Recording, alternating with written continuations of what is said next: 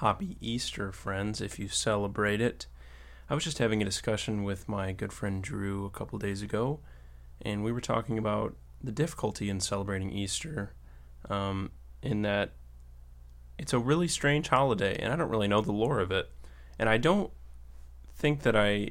I think I like living in the mystery of not knowing what it is, because I understand there's something with uh, Jesus coming back and um, surprising everyone. And then somehow there's also the thing where there's a giant rabbit who hides eggs. Does he steal the eggs from hens and geese and ducks? Does he?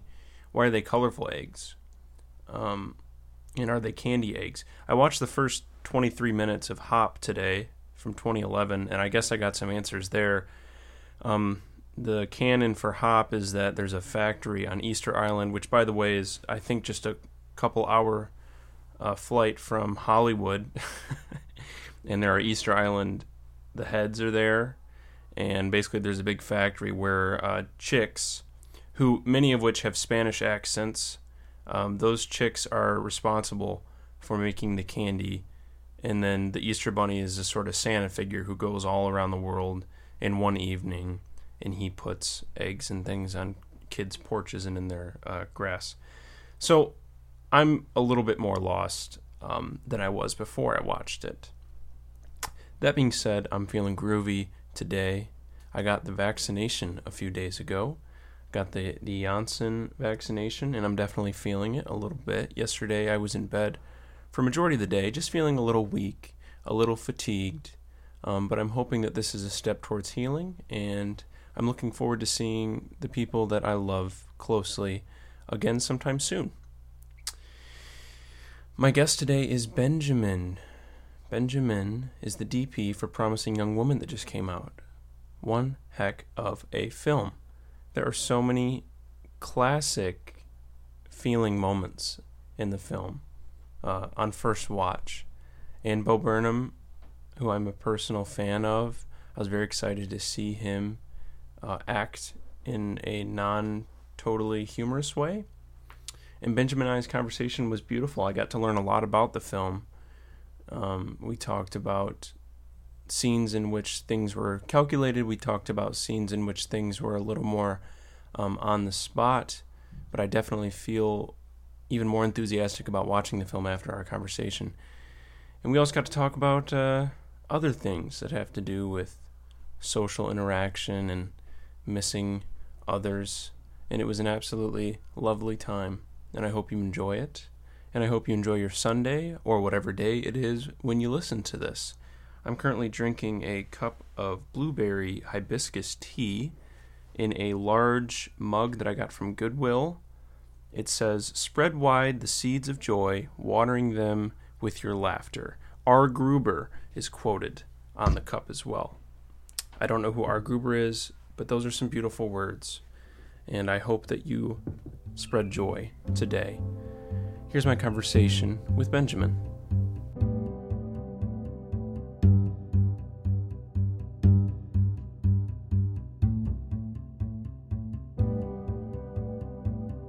Okay, well, I think we're set then. So, how's your day been, man? What have you been up to today?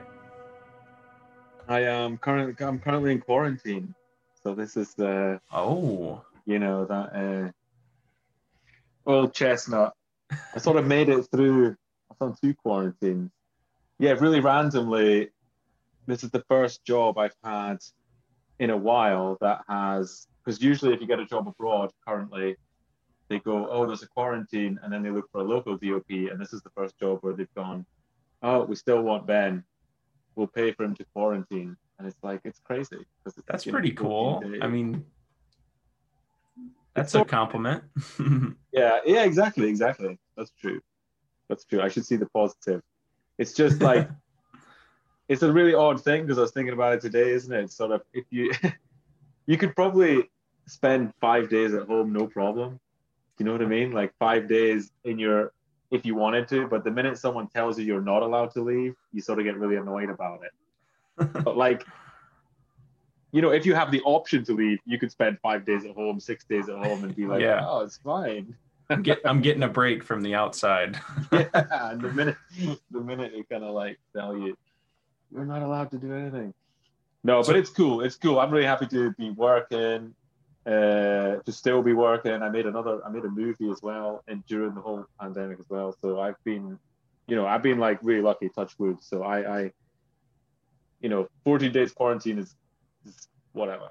Yeah. So what's the procedure? Did you get tested before you left, and then as soon as you Mm. arrive, you have to just Yeah. sit still, Yeah. or what? Yeah. You basically test before you go. You test when you come in, even though you're negative. It's like government rules to sit Uh huh. still. I sort of I was trying to persuade. I was like, is there any way I can leave the room? How about you know, because they sanitize the gym and all that kind of stuff before and after, but it's just like government rules, you're not allowed to stay. So you literally can't leave your room in any capacity. No, I mean today because they had to clean the room uh, they, I'm allowed to go to like a conference room on my Ooh. own. So Mm. that was like a real big deal for me today. That nice little big, vacation big for you. big move. Um. Anyway, yeah, but it's like you know, I guess a lot of people are doing this, and it's how kind of work. You know, you follow the protocols and yeah. get through it. You know, So what day is it? What day of quarantine are you at? that's a really good question. Uh, yeah, I was like, after day one, I was like, is this? No, I think I'm now in. I'm now in like day four, five. So yeah, I've still So got you're quite you're getting right into the middle of it. Wow. Yeah, yeah, yeah, yeah. I was kind of hoping that the law might change whilst I'm here, but let's see. Come on out. Forget about it. Are you vaccinated? Uh, no, no. Um, that's not. I don't know when that'll. Probably summertime or something. Yeah. That's what it that's what it seems. How was how was quarantine for you? How do you handle it? The original, the first quarantine. The Well, first yeah, quarantine. Sure, that too. Yeah. Oh, you meaning just now? How I handled this? Tell me both. Whatever you want. Yeah. a whole lot. No, I mean now I'm kind of like it's good to have like a little routine. So I sort of try and do a bit of I get up, still get up early, do the exercise, then I go like I walk to the bathroom, which is just there. Nice. You know, you have the shower, then I come back, then I sort of like I rearrange the desk. I can move around in different spaces. This desk is on like wheels, so sometimes I sit by the balcony and I'll open the windows. There's like a small balcony, so uh, I get some fresh air and I look out onto the middle of Milan, so it's quite nice. What is the view And, like? um, It's not an amazing view because Milan, Milan is quite kind of small streets. Well, Uh-huh. in the area that I am, but it's just nice to see other people. I just people watch for a bit. And then I did start to take some photos. You know, you do like I was trying. I was doing like little photos of Milan from my balcony in 14 days. Sort of, it's really nice. Get dusk time, just that sort of Mm. blue hour zone. It's pretty good because it has those lovely overhanging.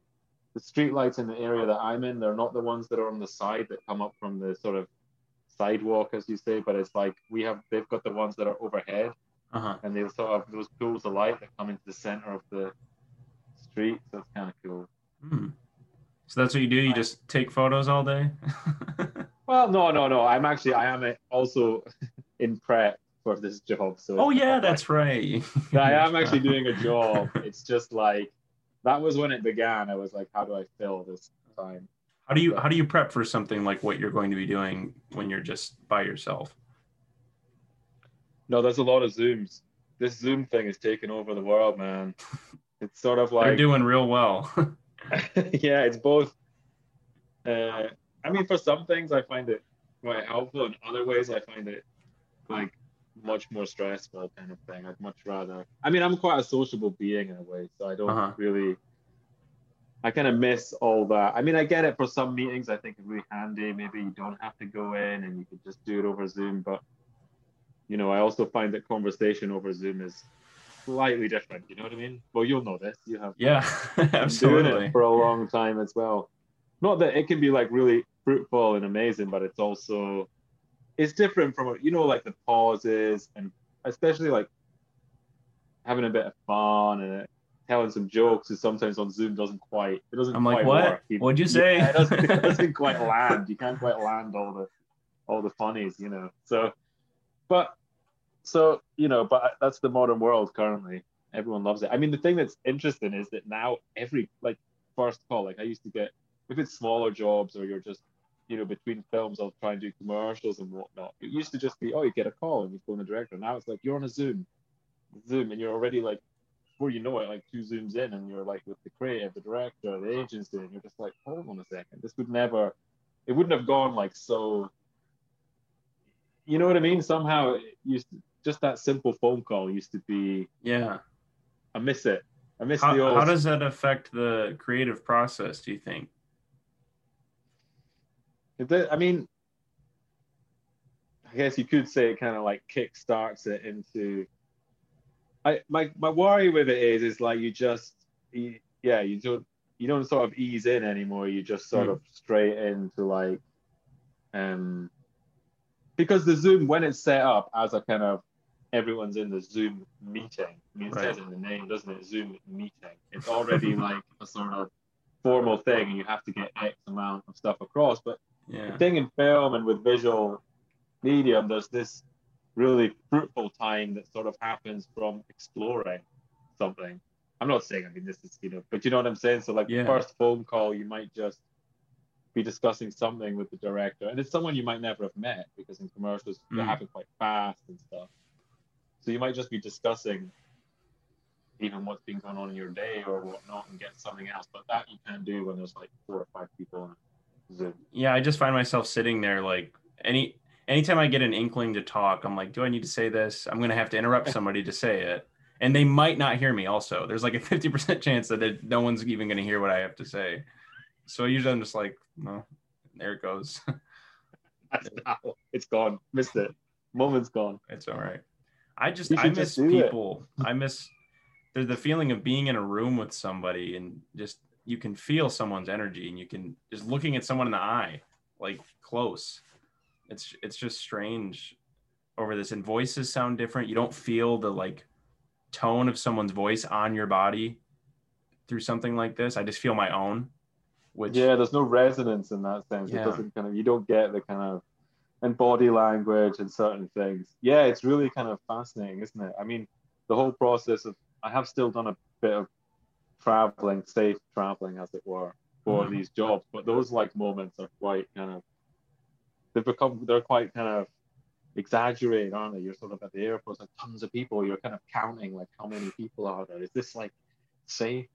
And then Yeah. like you know, but it's kind of great. I sort of like even doing that, I sort of was like, wow, that's great. It's other people. yeah, I mean, bring it all back. That's what I say. I'm looking forward. I'm, I'm just hoping it's gonna go crazy. I'm, I'm hoping for the two year party after this.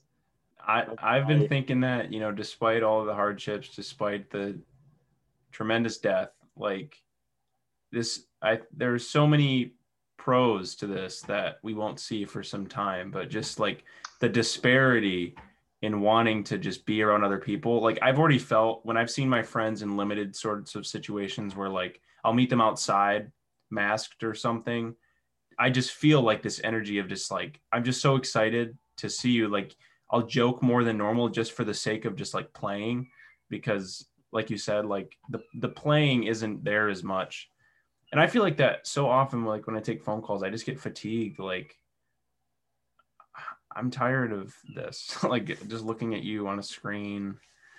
I don't know. It feels like there's this you have to be louder. First of all, I was talking to my friend about this the other day. You have to like yell sometimes, especially if you're like in the car on the phone. You're like, "Hey," and like you just everything has to just be up like a notch. Whereas if you're in person, I, you can be right next to each other and I can just talk like real low, and it's no, fine. for sure, for no. sure. There's also the mask. I think like when you if you don't know someone and they're wearing the mask and they're talking to you, God, you really like, especially when they tell me like stories with lots of names in it. I can, I was like, what, what? I mean, what name was that? And, you know, it's really bizarre. And there's so much you're missing from the mouth. You can only tell so much from the eyes and the eyebrows. And especially someone who's like particularly nuanced with their joking, they can tell you a dry joke. And if you don't see their mouth, it's like, oh, okay. Yeah, you really don't get it. I'll tell you what. On on the film I did in the summer, there was um, it was you know because you get so. I mean, this is an amazing thing about humans in a way. You get you sort of adapt and your sort of facial recognition for like just the eyes Yeah. and like so the eye and the forehead and the hair like you start to and you know everyone just like that you know like this is it da, da, da. and once we were making we were doing this movie it's kind of bit bit road movie esque and moving around so we we're in a bit of a bubble and then in the sort of evening if you like seen the people in the lobby of like the hotel or whatever eating or without the like mask i couldn't recognize them Yes. I stopped recognizing the people. I could only recognize. I like. I was like, "Is that?" I mean, it's really bizarre. It had this sort of, you know, the I yeah, yeah. I kind of know like exactly it really got used to like doing seeing them like that. I have coworkers who they take their mask off occasionally, and I'm like, you like you don't look like the person. And then I think that about them too. Like people don't know what I look like. They must Yeah, not so like. like, What is that? There's so much more going on down here. Like there's facial hair. oh my god, you've got a beard. Everyone's got a beard. I was like everybody. One month ago, I decided I was gonna. I don't know why I decided now, but it was in January. I said, you know what, I'm just gonna let it go. And what's funny is for some reason, this is all blonde here. I don't know why it grows that way. This is all like dark, but for Oh, whatever yeah. reason, my entire goatee is blonde. So it's actually deceiving. It's it's longer than it seems, but it just looks kind of translucent. Yeah, I decided to to do that, and I've been shaving my head a lot too. So I decided to just let it grow for the rest of the year. It's a year Wow. for growth. See what happens. Okay, that's it. That's it. Go for it. Thanks. Let man. it all go, man. This is the time. yeah. Little little steps I'm I'm doing here. Oh, Yeah. so how was flying? Is it weird? Is it safe? I've done it a few times. You know what? I think yeah, the you know I think it's the airport. The airports are the bit that are probably more unsafe. Inside Mhm. the sort of planes and stuff, I think because they circulate the air quite a bit, it's not Mhm. too. It doesn't feel. The planes I've been on haven't been too busy, so it's not. um There's never like you're crammed in or anything. But I don't. I read so much about it during the summer because I did do a couple of really long flights, like 11 hours and stuff. Oh, And um, yeah, I think actually because of that circulating air, it's almost up down. I don't know it's every three minutes or whatever. They're actually pretty good in the air. You're like probably safer than you are like wandering around the old supermarket or whatever. that's But oh. I think it's the airports and things like that where it starts becoming quite. You know what I mean? Because there's so many Yeah. mix. But at the same time, you have to think you're in a point where everyone on that plane, everyone in that airport has had a negative test, at least whatever, the 72 hours before. So is there a way to do it without that, or is that absolutely mandatory at the moment? That's mandatory. Yeah, yeah. yeah. It wasn't, you know what? It wasn't for quite a while in the UK, but they started that now. Is it a rapid test that you have to get, or do you have to get like the? No, the PCR, the PCR. Is it called PCR? I don't know. I've never heard that before, so that's cool. Yeah, it's the PCR one. I've lost count of how many I've gotten at this point. That's pretty strange. Oh yeah, I don't know. like yeah, Stick the thing That's- up your nose. yeah. Stop it around. Started counting it. Stopped around sixty, and then thought, all right, you know. So when you're not working and you're just sitting here, what is your go-to activity? Oh, here in the Quarantine. lockdown in quarantine. Yep. What do you? How do No, you in quarantine, I am um, currently. No, I mean I do watch a lot of material and I read quite a bit. Um, Do you read stuff that's significant to what you're working on, or just general?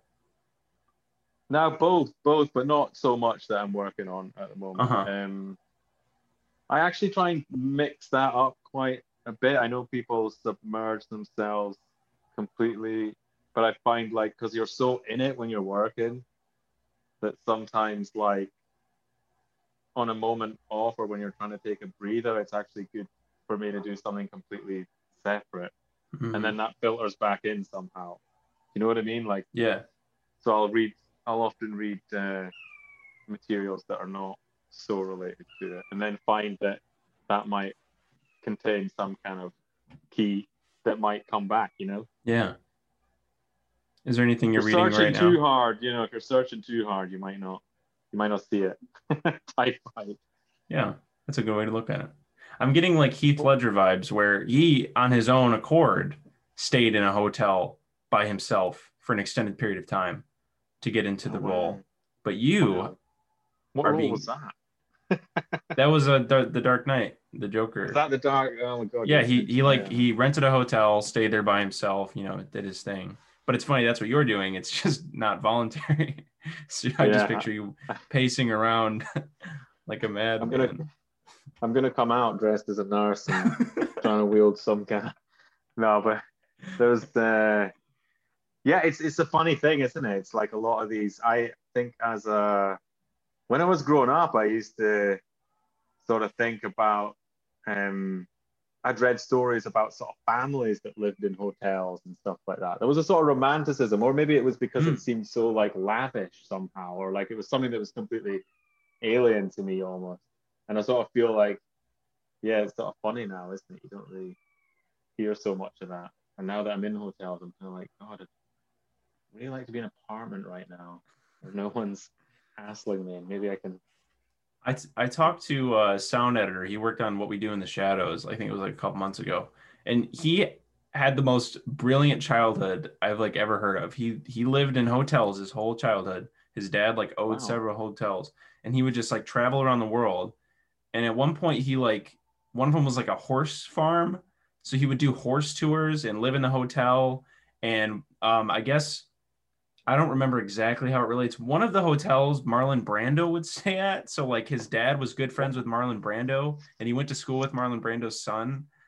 So that helped the romanticism of living in hotels for me because I was like, wow, just the thought of not having like a central home, you know, it could either go The Shining or Yeah, I can go. No, that seems quite sociable. He seems quite so. That's like you know, if he's got activities that you're doing, or if you're, that's kind of amazing. That's um, my brother actually owns and runs a hotel as well. So that's Really? actually, yeah, yeah, yeah. That's a different, and I quite like does- going so to stay there. there? Well, there's like a hotel complex, then there's an apartment complex next to it, and then there's business complex next to it. So it's sort of these three buildings, and it has this sort of outside space. Huh. And it's um, they obviously live in the penthouse of the apartment uh-huh. building. But that's kind of, yeah. Then I think, and you know, my niece and nephew is two kids that are growing up there, and it is kind of, I watch them play around there, and it is kind of, that's kind of quite amazing. Well, because there's always stuff going on, and they know the staff, and you're moving around. You know, it's kind of cool. You know that that is sort of different, different thing. Yeah, it's a really vibrant environment. You're always going to find Yeah, some- somebody new, some new story. so, so since you're living in one, how does it feel like? I mean, obviously, an apartment, you're the one who furnishes it, but being in a hotel for an extended period of time, do you think it like allows a comfortable extended living experience with the, with what it's equipped with? Sorry, that was. Uh... No, I mean it should. You know what? The beds are really comfy. This is in Italy. They do things. The, the beds are really good, and the Uh-huh. bathrooms are really good. The bathroom's fantastic. It's all marble. It has like a separate space with the bathtub, and it's like one of those soaking tubs. Then it has like a rain shower. Then it has like two sinks. Then you have like the toilet and BD in another separate part. So they do that part really, really well. It obviously depends because I, I know I've been to like, you know, this is the whole thing. I guess in America you have a lot more space, but well, not all over, but in a lot of areas. You know, this is like the middle of Milan, so you know, I'd like a little bit more living space. But then it's like being in, you know, when you're in New York or you're in London, you know, sometimes you know you pay over the odds for quite a small area. But they've done it, you know, they have tried to do it as tastefully as possible. Like I say, I have this desk that you can sort of move around, and that Hmm. sometimes I'll move it to the, you know, I'll put it near the sofa and then, or I'll put it near the window. you know what? I'm going to tell you what annoys me the most. I'll tell you a little story of what happened today. Let's hear it. So, because they have these TVs, you will have heard this story if you spoke to a lot of DPs, but um, so they have these ma- obviously fantastic, massive DP yeah, TV, and you can play like, you know, from Apple, you can like stream it onto the TV. But these TVs, they all have that motion smoothness. you know, and because I was down here, Oh. because I was like, so I'm staying here, I'm like, listen, I work in film and I'm here to do a film. I have to watch a lot of things. So I phoned down and I said, I, is there any way that I can get the controller that lets me get to the settings? They were like, now I sound like Larry David or something, but this is like, you know, I get to the settings? And they got, they're like, oh, sorry, uh, the technical, the technical guy only comes in on like Mondays. So he's only going to be there on Mondays. I have to wait till Monday. Then the guy comes round today. Honestly, like he was here for half an hour and there was no way to switch off the motion smoothness. I couldn't believe it. I was like shocked because the hotel itself has its own system. So it's not, they don't, I was like, can you just leave me the controller for the actual TV and I'll, Uh-huh. I'll switch it back to these settings when I leave Right. but they didn't allow it. Yeah, it was really odd. But I find that really bizarre because like who wants to watch it like that? I guess it's good for sport, you know. So I said like, why don't you have two settings? Have a sports setting and a film setting, you know what I mean? And just be done with it. It's it's really weird. I had it pointed out to me for the first time a few years ago, and it was on like a friend's TV, and I was like, something about what we're watching just doesn't look. It might have been like I think I was watching like Mad Max or something. It was like a very noticeable film where there was a lot going on, and it just looked like fake. I don't know, and I was like, what? Yeah. There's something going on here. It's always like the soap opera effect. Always it looks a little bit like, you know, it looks a little bit like a Turkish soap opera. but it's So- really bizarre because it does really change how you watch a movie. You know what I mean? Like I put stuff on and I was trying to stream, even if you're streaming from Netflix or whatever, it just it just changes how you see it. So what is it actually doing, like technologically? What's happening with that setting in the TV that makes it- it look like that? God, I've never given it enough time to actually think about what.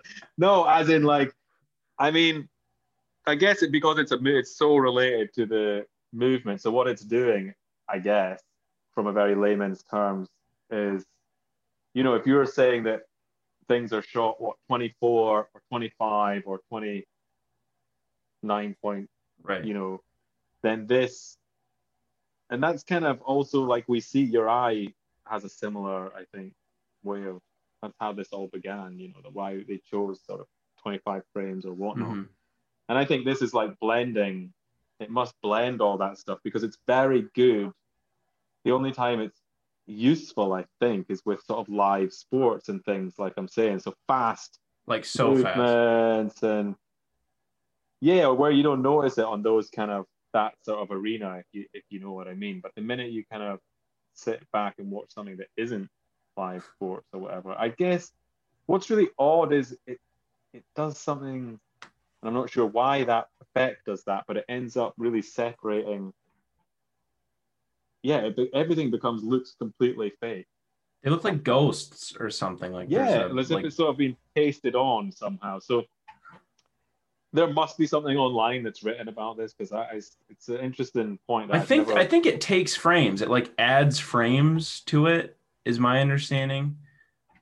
I don't really know. so it really makes it as if it's like completely. I think it yeah, it creates material that's not really there. Like I think it like duplicates it in order to fill a gap that it thinks your eyes are going to see. So like it's going so fast that it thinks you're going to miss some of the frames, so it adds anomaly frames to fill in that gap. That's what I that's my understanding of what it is. And that's why it looks so weird because it's like not actually what's happening. Yeah, I also have no idea what. I'm you talking know, about. You, no, but you that sounds more like it. I mean, my thing is like just who came up with it? Which TV company came up with this? Who decided it was good?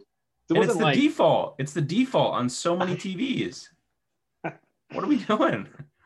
uh, we have to get rid of that. That is a definite thing. Let's do it. So start. That's, that is the most important priority in the world right now. That's true. It's true. so, what kinds of things are you watching then? Oh, current. What did I watch? Um, no, I mean, I guess because there's not so much to watch. I watch what comes on on uh, Netflix or Amazon. Um, no, I watched Judas and the Black Messiah. I watched. How was that? I'm actually trying to watch. I try and watch a lot of the stuff. That's good. It's really good. It's also shot. It was Sean Bobbitt who shot it. Sean Bobbitt used to. Um, he was a tutor of mine when I was at the National Film School. So he actually Cool. taught me quite a few things I know, especially about camera operating. I think I sent him an Um, email you recently. might get in touch at some point. I'm interviewing some people from that movie, so I just don't I don't remember. He might be in there. Yeah, yeah. That'd be really cool. I think it's a really handsome looking. It's a really powerful movie. In fact, I really liked it, and he his work in it is really great. So, I just thought because also because Promising Young Women is up for some awards, I thought it's interesting to start watching all of those just to be aware of Yeah. you know what's around and things like that. So I'm kind of go. I haven't seen them all because they've not all been released in Europe, but Hmm. most of them have. So that was one I watched the other night. Um, kind of think, gosh, you know when you get asked those questions, you're like, what do you watch? It's like you're watching stuff all the time and you can't remember. it shows you how many of them actually stick with you. You know what I mean? Do you keep track of what you watch in the year at all? No, I would like to like the sort of Steven Soderbergh thing of like writing everything that you watch, read, and I mean, I always think it'd be, yeah, because you can you can forget them, can't you? You know. I started last year. I had a goal of watching 365. I got to like 240, but I Wow. would um I actually did it a really painful way. I had a Google Doc where I just typed every single movie out every time I watched one. I did that all year and then I got Letterboxd or I got back on letterbox. I don't think I was using it. And they just have a diary feature where you can just like put the name in real quick and you you can actually do a little review. So that's been weird for me actually doing reviews again cuz I don't really like reviewing things cuz I just know like like I have an opinion but it doesn't really mean anything. But that's been fun. So I've been logging it that way, and then I'll, I'm also writing it down. I have a big planner, and I write everyone down. I write it. I write the name, the year, how many star. I give it stars out of five stars. That's how Letterbox does it. That's also weird rating things. And then I'll write the day I watched it and the director. So at the end of the year, I can kind of see like what I what days I watched it, if I've revisited the same director a decent amount it's cool. It's really interesting to look back because since I started doing that, like if I look at my movies from last year, I can pretty easily remember. I also wrote last year. I wrote where I was when I watched it and who I watched it with. So I'd write like you know home or movie theater Royal Oak or whatever it was, Hmm. and that allowed me to remember like oh yeah that night I was doing this with that person and it changes the way that you feel about the film also. yeah. kind of Did you ever write down the time that you watch it? No, I never did that. It's only because when I used That's to. interesting. Yeah, because when I was a student, I worked. Uh, when I was in art, in art school, I worked. I worked at the Edinburgh Film Festival, and I Uh-huh. used to work like ushering and all that kind of stuff, and at, behind bars and stuff like that, to get free tickets basically and watch lots of movies. And obviously at film festivals, there's that whole thing. You know, films start screening at 9 a.m.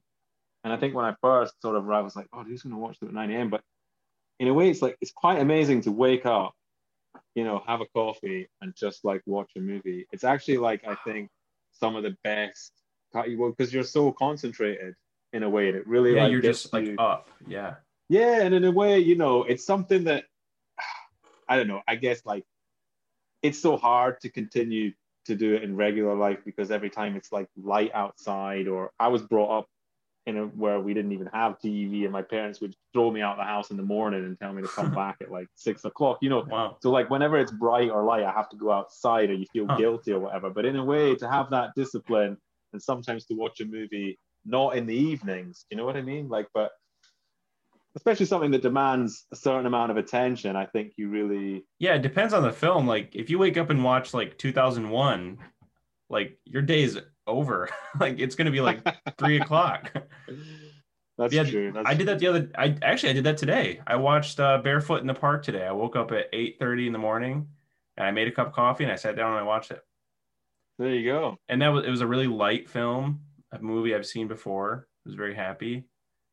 Yeah, your mind's in a different spot.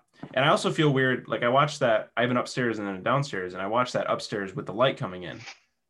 Because I still need that. If I like watch a movie downstairs in the basement with all the shades closed at like 9 a.m., my psyche gets goofy because it's like, go like look at that, look at out there, it's cool. you know? Yeah, why are you in the basement? yeah, yeah. You've been locked in. No, that's cool. That's cool. So you've watched a lot of stuff then over the year. Like this is you're talking like 2020. You wrote all this down. Yeah, 2020 wrote all down, and I've been watching it this year. Uh, this year, I'm like, I'm a little behind. I'm I think I'm like 20 movies behind this year, but I'm I'm getting there. So well last year movies? last year like when quarantine first hit in like March, I was like 20 movies ahead of schedule of like a of a movie a day for throughout the year. Like I was watching like three movies every day, just getting to like a grind. And I find that That's, that's a lot. that's really difficult now, like with a job and with this. Oh, and- yeah, that's crazy. That's what I do. Film festivals, I'd watch, you could get like three or four. But then, like you say, I think when you watch something really powerful or something that gets to you or whatever, it, sometimes I would just like leave the cinema and I'd be walking around, I'd just walk around, I'd end up like in a park somewhere going like, how did I get here? like really good movies change the outside world for you. You know what I Yeah. mean? Like they, that stuff is different when you walk out, and that's when you know, like I think something's kind of changed. That's the point, isn't it? To make you forget that it is some like it's all fake, but it's to make you forget that, I guess. Hmm. So Promising Young Woman, uh, you did Ah, that. yeah. I just watched Did that a couple nights ago. I had a, I had a Ah. great time. I didn't. I remember I watched the trailer like a long time ago, so I didn't remember what it was about, and I just had a blast. So I would love to hear your experience. It's uh, Lay it on me. yeah, it's good. You had a blast. Did you watch it alone or with someone? Yes, I watched it alone. Okay. okay. Well, with my dog actually, so not entirely alone, but no other humans. Not entirely. alone. Yeah. No, it's good. It has like such an amazing effect with others around you as well, but obviously that's limited in the time. No, wh- while I was in. watching it, I was really thinking like this is a really good movie to watch with a group of people, just because there's a lot of like moments to react to, like the movie wants Yeah. you to react to them almost, not like desperately, but there's space there. Like I feel like there were a lot of shots where it was just like not silent, but it was just music with whatever was happening, which I love because you just get to sit with it. Like specifically when she like destroys that car and that shot where she's just standing there, you're just like Ah, yeah, that's a great with it. little bit. Yeah. It's a good burst of energy. It's sort of like because you've been quite static in points up to that point as well. I think we did do that in one. There was like one take version of that, but then we, I think we cut in. I think it cuts inside and comes out. How do you yeah. come? How do you decide to do shots like that? Um, that's bo- that's from that would have been from when we read. I think when we scouted Uh-huh. with Emerald, and so actually because it was smashing the window, I think you know there were like just I don't even know if we had that many because it was quite low budget that movie, and we might have only had like two goes, and also Mike McGowan, one of the operators on it, was like an amazing. He's like really good on Steadicam, hmm and um, I just remember when we were like blocking it out, she takes the tire iron and comes around. It had that feeling of like this could be a winner, and like you say, because it didn't have, there's not so much dialogue. It's good that we sort of have that burst of momentum, and I think in Promising Young Woman, there's so many moments that were quite calculated um, throughout that Emerald had written in hmm not written in, but had she'd had a firm idea about it. Do you know what I mean? Like there's many pieces, like the first time we have a close up, or the 1st Uh-huh. time that we have, you know, there's many that we were like, right, this is all. It's sort of quite precise, you know, like Cassie's plan. It was all quite precise. So Mhm. then, that moment when we talked about it, I'd have to go back to the shot list if we'd actually written. I don't think we wrote down a one or probably until we seen it and we were with the car and we were Uh-huh. and we seen like Carey pick it up and move around, we were like, you know what, this could be a real a moment. It also gives it its own, you know, it's a little bit of a set piece in that sense. Yeah. I always and- find that that wait waiting wise, that's really good then because there's been so many moments that have been quite stasis, quite static maybe, with very small movements or very deliberate movements, and then you just have this kind of burst, like she has, you know. yeah. I'm trying to think of when. Do you remember when she did that? Like she did it right after something. Like it was like a totally different tone. I feel like. Yeah, so she would have done remembered, it if I. she did it straight after um, being in the dean's office. That's that what I was correct? thinking. Yeah. Was it the dean's office or was it? That was what my memory said. Alfred Molina. Was it after the lawyer, Alfred Molina? I think it's the dean's office, and I think, you know, I think because there's that question that we we're building up. All there's an, you know, it's not that. I mean, Cassie has to do this, and she wants. This is the mission that she's gonna go on, and Right. it's quite a well, it's a, well, ultimately a life or death death mission, whether she knows all of that or not. But it's also, I think it's quite an interesting moment because it questions how much. You know, I don't know if she's getting so much, and she ha- feels like she has to do it, but enjoyment or anything from this. It's actually quite a thing. You know what I mean? To go through, I think, and then just have some dude shouting at you. it's obviously, but you know what I mean? Like as um, it's quite a a big journey for her. No, there, there's so many moods in the movie because it goes from like, like at times it's got that feeling of like, none of this is really that serious. It's like actually kind of fun just because of like the colors, her wardrobe, some of the neon lighting. Like it's just got that fun, like campy almost sort of vibe. But then, yeah, yeah, then there are moments where you have to sit with the weight of why she's actually doing this, and it's a very, very awful circumstance. like it's not, it's not like some fun revenge plot at times. Sometimes it's just an actual like it's a burden that she she's forced to have with her. yeah, yeah, yeah, yeah. Even like the when she, you know, the guys who try it on and everything, and then she kind of gets her own back, or like sort of has that sort of existential go at them. I don't think I don't know how much enjoyment, you know, because even the next day in the house and stuff, she's not like, oh, that's changed. Yeah. You know that I guess that's what the the struggle of it is in a way. So yeah, that was sort of one of those. Yeah, you would you would expect like a typical she gets her revenge or is on her way and there's this sort of like yeah, I did it like kind of moment. And I guess you kind of get that at the very very end. But it's so dark by that point that like it doesn't feel like that typical kind of thing. So I'm glad that like that didn't happen throughout the movie. Like she had moments of that where she was like doing something like good night Nina, like that kind of stuff, but Yeah, she was always struggling you could see and i i thought the like the romance with bo burnham was really really cool to sit with and watch because she yeah, she- that's great. Their chemistry was great. i think she played it reserved really well like even when they were like it was like they were infatuated in that little period of time you could still feel her like reservation and i thought that was Yeah. really good Yeah. She did sort of, you don't think by the time you got to the pharmacy, maybe she'd let go. There was like, because I always like, I really buy into it. I bought into I wanted it to work. Yeah. you know, I think I remember when like we were filming that scene and it was like we were, because that's kind of like the peak point of that. I guess like really important to sort of try and get the audience to a point where you really don't see what might come next yeah like going like, wow, is this is this what's happening now? and I, I think I'm like I'm a sucker for Bo Burnham in general. Like I've loved him for many many years. So like I was already like rooting for him because I know he's he's taken a break from comedy to be an actor. Like that was what he said. Ah, So I was just like geeked to see him. Like there were moments where he was being completely he wasn't being funny in any way. He was just acting, and I was like I was just so excited as a fan to see that in general that I like even looked past the movie at some points. But yeah, like the the Paris Hilton scene is fun. how did how did that like what was the prep for that or the was there an idea before because it turns into a I mean, music that- video real quick yeah, no, that was written in. It was It was always in the script. uh-huh Um, as a moment, I'm.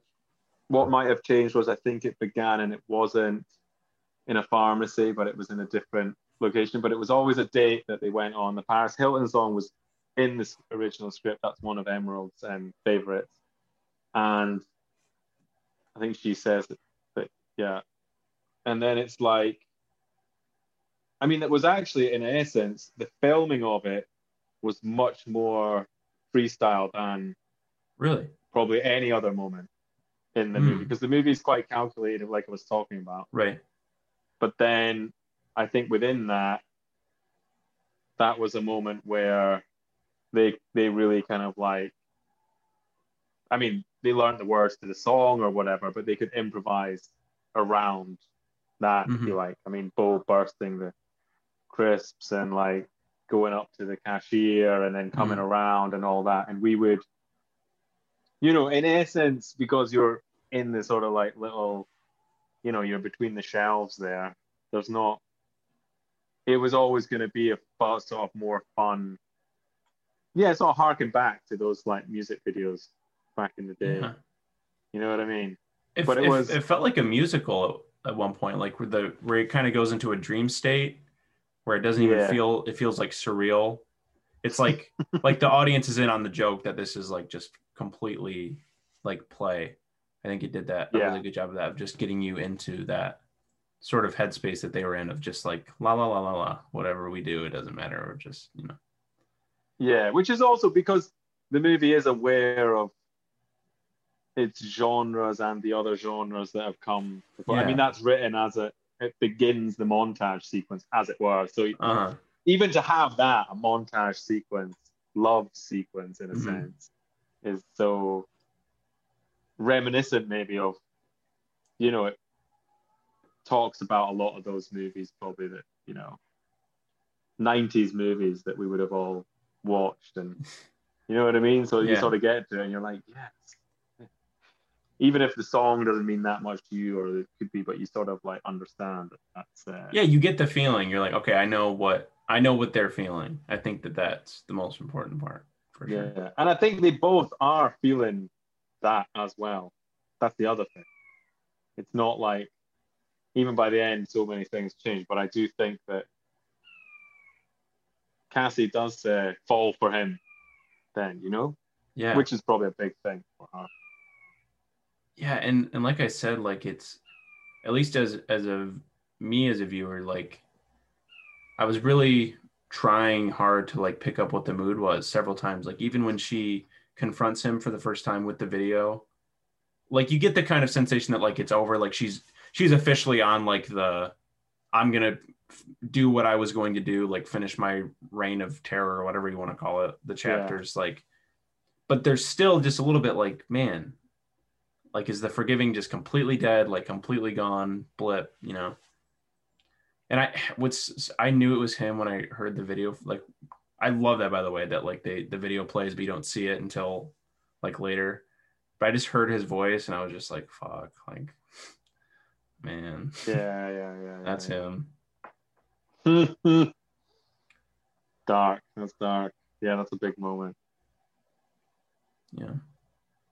And like at the end, or, or man, the shot where Al kills her, I felt like that was the longest shot I've ever seen. Like it just really takes its time with just like getting Yeah, close to him.